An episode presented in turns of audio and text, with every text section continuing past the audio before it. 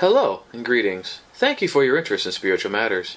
My name is Ethan and I work with the Venice Church of Christ. We're disciples making disciples on the west side of Los Angeles. I think it's safe to say, and you'll agree, that we definitely live in interesting times. For better or for worse, the United States of America at least seemed to be a comfortable place for Christians to live and to proclaim the gospel for many years. A lot of people have spoken about America having Judeo-Christian values. And without a doubt, Christianity did strongly influence the ideology of a very large number of its citizens for a very long time. But in many ways, the United States has made a lot of profound shifts over the past 35 to 60 years or so. Since around 1980, the nation's ethnic and racial composition has shifted drastically, where it used to be that white people were 80% of the population, and now in some parts of the country, whites are now a minority. We have seen an influx of different types of immigrants than those we were used to. We were used to immigrants first coming from Europe in the 19th century, and then the later 20th century. Now we have Muslim, Hindu, and other immigrants who do not look like Europeans and have come from other parts of the world. And a lot of the fruit of ideologies and philosophies that have been promoted in America, as long as it's been America, have really come forth. And we see these manifest in cultural shifts and attitude about faith and religion and sexuality and the roles that those things play in our culture and in our politics. And at the same time, globalization, consumerism, and a very rapacious form of capitalism have recast the global and national economy. Because of it, some Americans have profited quite handsomely, but far more have found themselves stagnating or even declining in not only economic benefits, but social standing and prestige. And many communities have been economically devastated in the process. So as all these things are going on, they're all going on at once. A lot of people feel disoriented, confused, even afraid and angry. People want to know what's going on. They want to take their country back sometimes, is what they seem to say. They feel that their country has vanished, at least the country that they knew. And that idea of taking America back is really fear and anger speaking. And we see displays of racism, xenophobia, taking comfort in the various bromides and declarations of authoritarians and things of that sort. And therefore, it's very important for us to see the wisdom right now from the preacher in Ecclesiastes chapter 7 and verse 10. Ecclesiastes 7 and verse 10. Say not, why were the former days better than these? For it is not from wisdom that you ask this. Things are different. In some ways they may be worse, some ways they're probably better. But if nothing else, we should be able to see that because of all the changes in the life of an average American over the past 35 to 60 years, we should be able to understand why there's apprehension, why there's fear, and why there's even resentment among a lot. And as Christians who live in America, which at least I am, and many of you are, although some of you may be listening from other parts of the world, we're in the middle of all of this. And if you're in a different country, you may be in the middle of it in your country as well. In America, at least, a lot of us feel that the United States of America is our home. Again, for me and for many others, it's our birthplace. It's the only country we've ever really known. And others may have not been born here, but they made their adopted homeland. And they recognize, therefore, its blessings and value because they willingly, consciously left another place and find that things are better in America. But if we're made to feel, though, at the same time, while we might seem like we're home, it feels like not quite home. Because we're being made to feel like we're aliens in our own land. Because if we believe in Jesus as the Christ, if we hold firm to the things that he teaches, we're starting to see that our fellow Americans are maligning us and stigmatizing us as bigoted, intolerant, that what we believe and teach are contrary to their values, that we're on the wrong side of history, and they're just waiting for the day that we are steamrolled into oblivion. I mean, if you're in other countries, that might be the way it's always been, and you look at Americans as the kind of an amused attitude because that's what you've been dealing with the whole time. But for Americans, it's a new condition. Sure, there's always been doctrinal disagreements among those of us who have attempted to maintain the purity of the New Testament and to restore its principles compared to those who have been more content with the innovations and traditions of men. But those disagreements rarely led to the type of exclusion and disparagement that is seen today. Which leads us to a very important question. How are we supposed to live as Christians in American society, perhaps in other societies in the world? Because there seems to be a lot of people who profess Christ who believe that the solution is to take back America, to seek to restore some previous cultural consensus. And yet, as we saw in Ecclesiastes 7 verse 10, it is not from wisdom that you seek such things. And we do well to remember that nobody is saved by going back to that previous cultural consensus.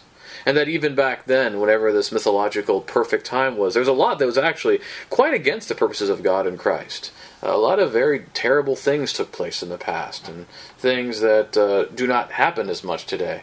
And there's stuff that's going on today that was going on then too that was awful. Even though this country supposedly masqueraded as a Christian nation. And instead, as opposed to trying to reestablish some previous cultural consensus, we do well to look to Scripture for the solution. Because maybe we'll be able to recover the way Christianity at least used to be. But really, in reality, has always been. In 1 Peter 2 and verse 11, Peter writes, "Beloved, I urge you, as paroikos and parapidemus," either resident aliens and resident foreigners, or exiles and sojourners, "to abstain from the passions of the flesh, which wage war against your soul." I believe that if we understand ourselves as sojourners and exiles, it'll provide us a way forward to understand how we can live as Christians in modern America, or in other countries around the world. And therefore we do well to consider the idea of Christians as sojourners and exiles, how they're understood in Scripture, how Christians are to be sojourners and exiles, and how being sojourners and exiles can inform our approach to our environment. Because really, this experience of the sojourner and the exile are hardwired into the story of God's election of Israel. In Genesis 1 through 11, when everything went wrong for humanity, when we were separated from God, separated from one another, separated from Christ, no hope in the world, God chooses one man. He chooses Abraham out of Ur of the Chaldees, in the heart of civilization at the time. He moves to Haran, and then God calls him out of both places. He calls him to be a sojourner, to live in a different land. In Genesis 12, 1 through 3, he's called to live in Canaan. And his nephew Lot goes as well. In fact, Abraham would sojourn in Canaan the rest of his life.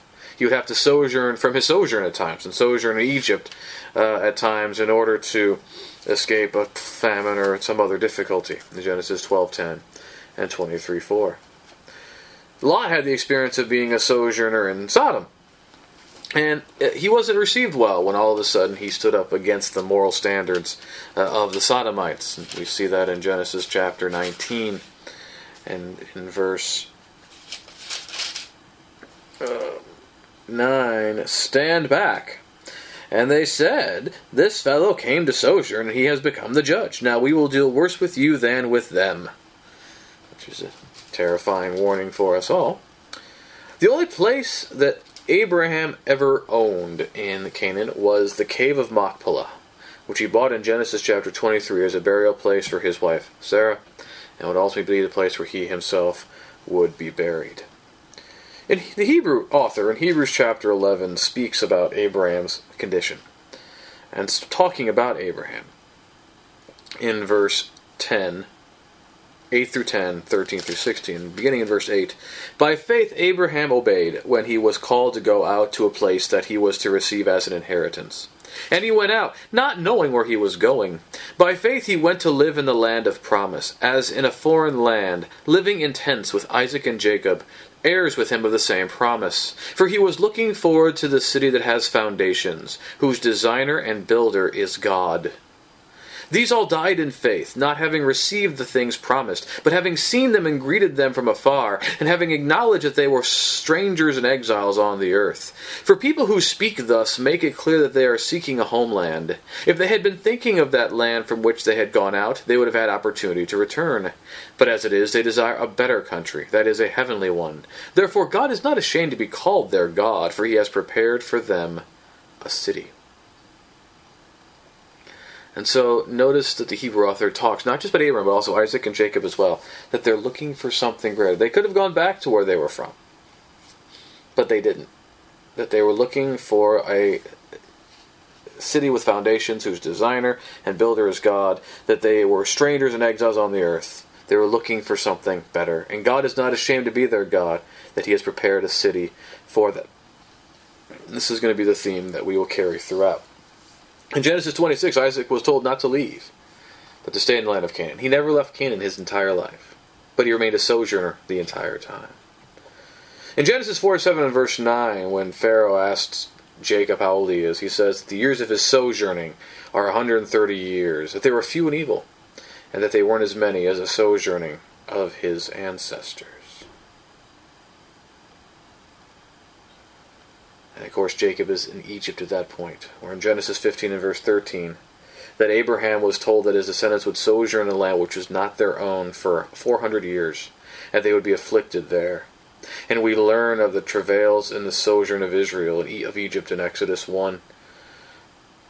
All the things that they were suffering, the hard labor, the oppression, attempting to kill the babies, the male babies, as they were still propagating too often and too frequently and too many.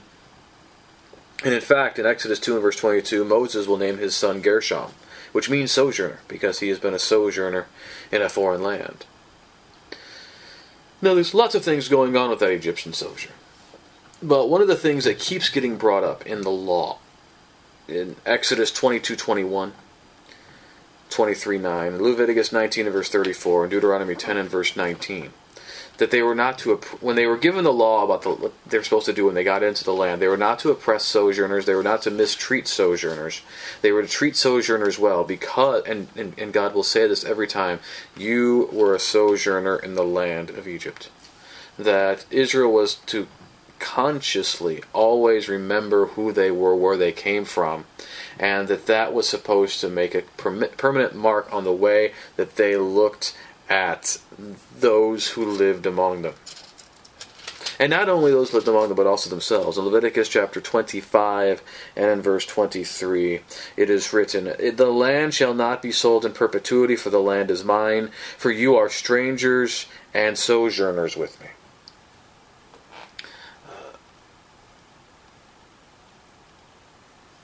There is a strong critique on the far political left that the biggest problem with society was the demarcation of property. And you don't have to agree with everything that the radical left has to say to recognize that despite any benefits that may have come from a robust sense of property, that very much many of the difficulties among humans and the inequality among humans and a lot of the difficulties among humans has come when a line is drawn and somebody says, "This is mine. This is mine. This is mine. It is mine to use the way I want to use it."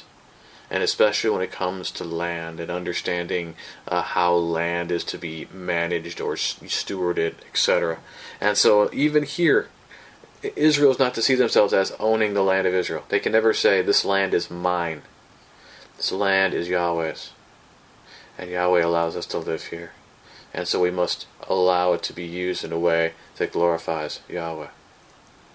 They're always to be seen as sojourners in a very real way.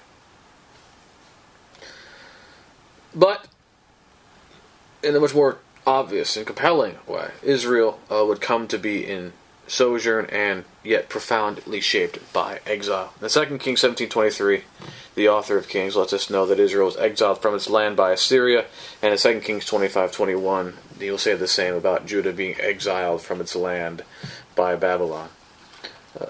Lamentation speaks about the despair of Jerusalem and the horrors of the what they experienced and what exile was going to be like. But hard to get past Psalm 137 as a great demonstration of the agony of exile. By the waters of Babylon, there we sat down and wept when we remembered Zion.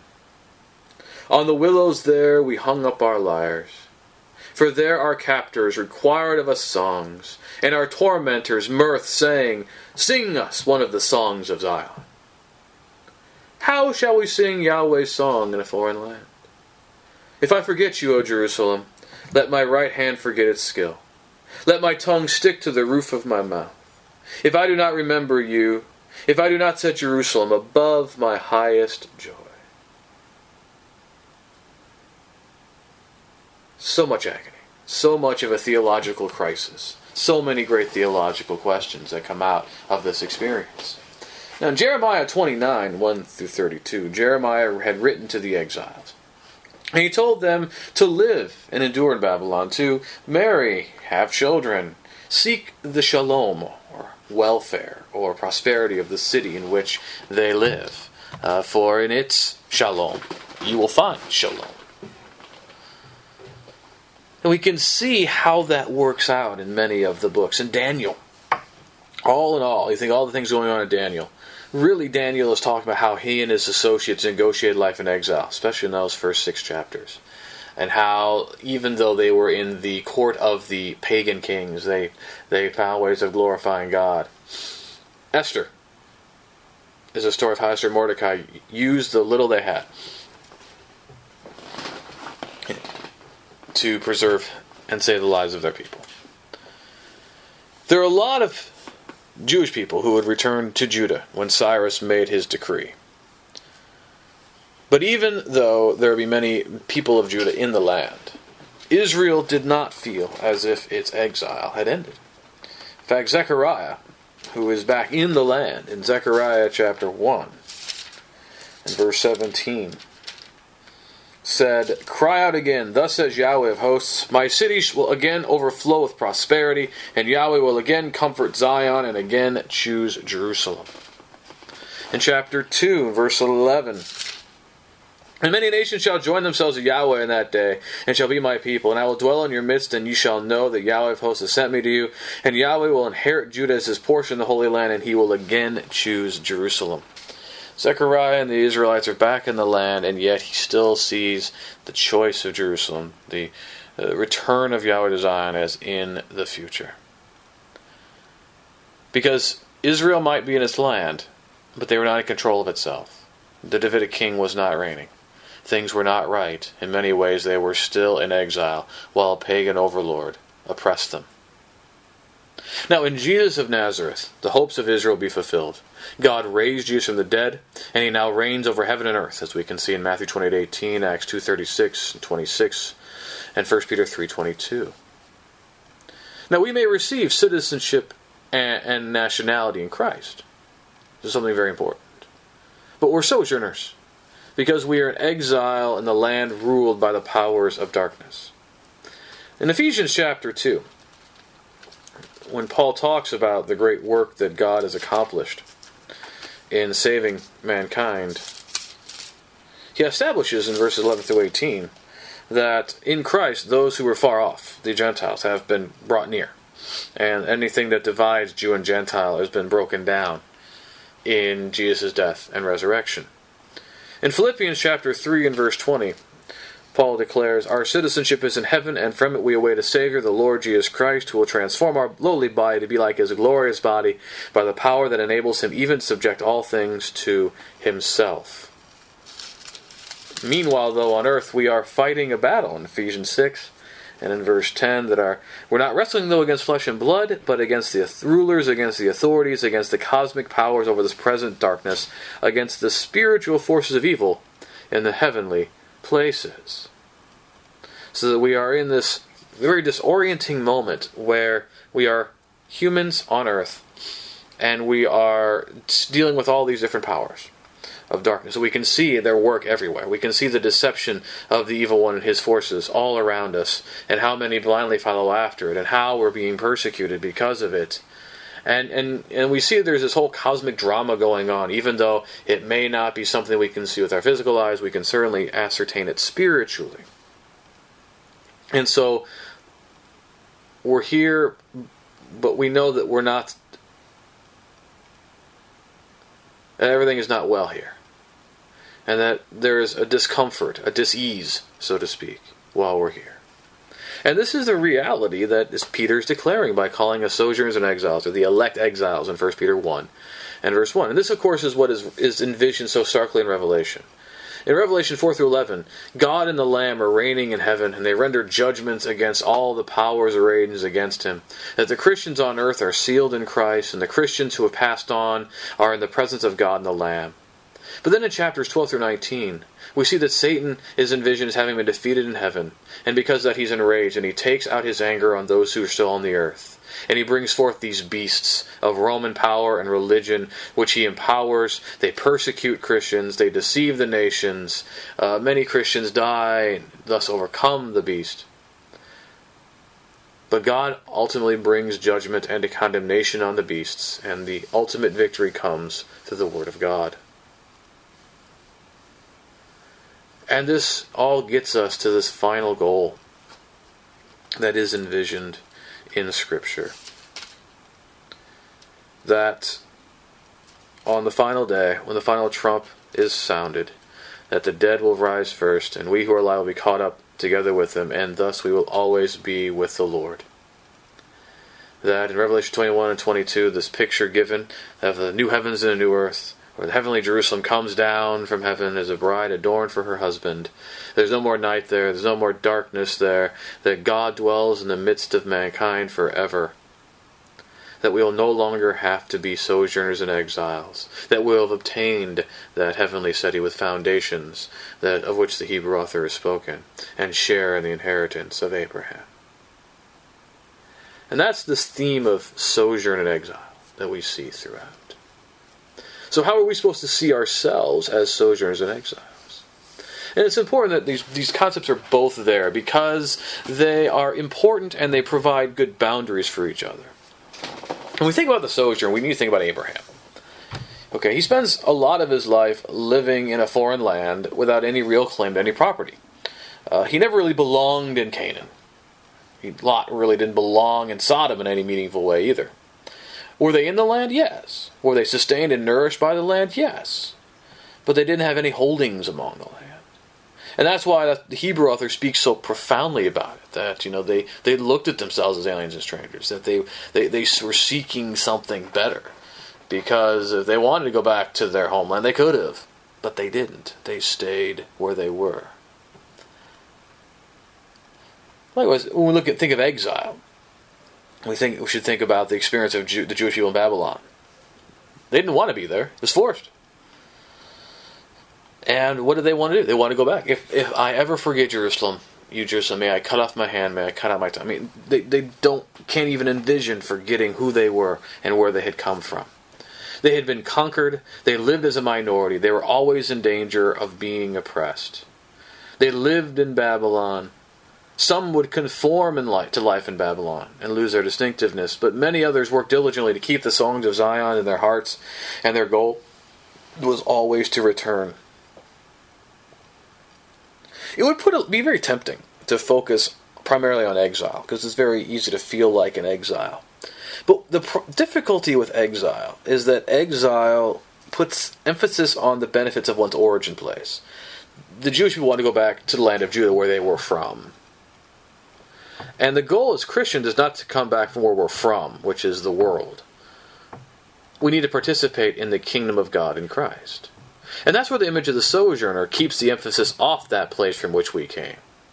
Because, in fact, it shows that we have good reason to have left it. That we are ashamed of that which we had done in Romans 6:21. That, as the Hebrew author said, hey, if we wanted to return, we could always go back there. With exile, you want to go back to where you're from. And when you're a sojourner because you don't want to go back to where you're from. But the difficulty of the sojourner is that the sojourner is easily tempted to live in every respect like those in the land in which he lives. There's a constant temptation to conform to their environment.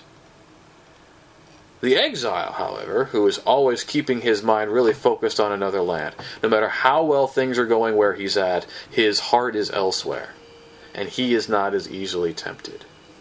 And that's why as Christians we need to recognize that we are both sojourners and exiles in different senses. We are sojourners in relation to the place from which we came. And that's how we understand our current experience.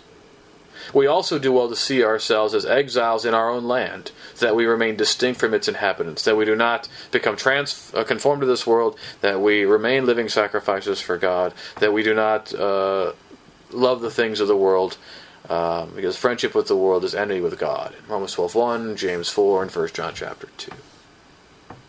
And so, we are to be as sojourners and exiles. But how? Well, as Abraham was a sojourner in Canaan, so we are sojourners in America. Abraham lived in Canaan. He trusted in God. He lived among and worked with the people, but he did not share in their customs. So we live in America. We need to trust in God. We need to live and work among the people of America, but we are not to share their customs. 1 Corinthians 5:10, 1 John 2:14 through 16. And we need to pray for peace and tranquility, and we need to live peacefully in the land. We should not cause needless provocation. We need to give thought to things that are honorable in the sight of all men in Romans 12. And 2 Thessalonians 3:12, we need to work quietly. And 1 Timothy 2:1 through 4, to pray for those in authority, that we may live in peace and tranquility. But we need to remember that America is not really ours. We're also as exiles in the land, because as Israel was in Babylon, so we are in America. Israel was told that it would live there in Babylon for a while, and it should live there and seek its welfare. And so we're going to live in America for a while, and we're supposed to seek its welfare. We're supposed to pray for it. We're supposed to observe the laws. We're supposed to pay taxes. We're supposed to give honor to whom honor is due. In Romans 12 and 13, 1 Timothy 3:7. But Israel wasn't under any delusions. They weren't really expecting to reform Babylon, expecting the Babylonians to all suddenly follow the living God. But they strove to honor God in their lives, and that they would speak about God as they had opportunity, but they remained fully aware that Babylon was pagan and would continue to be pagan. And that's the way it is for Christians in America. It is the gospel that is God's power to salvation. And Americans can be saved, because God wants all people to be saved and come to the knowledge of the truth in 1 Timothy 2 and verse 4. But America as a nation-state cannot be redeemed. We cannot expect to make this land of our sojourn and exile our homeland. Instead, we need to call those among whom we live to join us in sojourn and exile, that we are to live as citizens of the heavenly kingdom of God in Christ. In Philippians 1 and verse 27, Paul says what is translated in the English Standard Version as, "Only let your manner of life be worthy of the gospel of Christ." It has a note that says, "Only behave as citizens worthy." And that's a very good, because the idea of that verb, politeuma, is that it's to live as a citizen, to conduct ourselves as a citizen of the kingdom. That we are always to see ourselves in some ways an ambassador of the kingdom of God, and that we are living according to the customs of the kingdom of God, yet in a different land. And so we do well to live quietly, peaceably, that we strive to live according to the gospel of Christ, that we set in order all that is chaotic, to establish justice and righteousness with opportunity, but to recognize that the forces of darkness are in control until the final enemy, death, is conquered. And that's only going to happen when the Lord returns. That our true allegiance always belongs elsewhere, and that we are but sojourners and exiles in this land. So as Christians in America, we simultaneously feel at home and yet in a strange place, as citizens and yet as foreigners, as part of it yet held at arm's length. And it always has to be that way, or we have conformed to our culture, and we have ceased to be of Christ and have been and are of America. And that's why we do well to see ourselves as Abraham in Canaan, and Israel in Babylon, as sojourners and exiles, both alien and strange to the land and finding the land alien and strange. We need to give thought to the welfare of the land and its inhabitants. We need to harbor no delusions about redeeming the land. Our goal must always be to live as kingdom citizens, to encourage others to join us and to do the same. And we cannot be deceived about this. Unless we acclimate ourselves to living as sojourners and exiles, or we're going to acclimate ourselves to our environment, we're going to conform to this world, we're going to love the things of the world, and that will be to our eternal shame. And that is why we do well to seek to approach Mount Zion and the heavenly city, to desire the better country of the kingdom of God in Christ, to live as citizens of that kingdom until He returns. Again, so glad that you've joined us. We hope that you've been encouraged by this and have some things perhaps to consider. If we can be of any service in any way, if you want to talk more about these things, if you'd like to learn more about how to follow the Lord Jesus, or maybe you just need a talk or a prayer request, please let me know. Please contact me through my website at deverbovitae.com. That's www.deverbovitae.com. And if you're interested in more information about the Venice Church of Christ, maybe you'd like to hear some more sermons, maybe you'd like to enroll in Bible Correspondence course, maybe you'd like to read our weekly publication, The Voice. If there's any way we can be of spiritual encouragement service to you, you can find us at venicechurchofchrist.org, and we're also on many prominent forms of social media. We again thank you. Have a great day.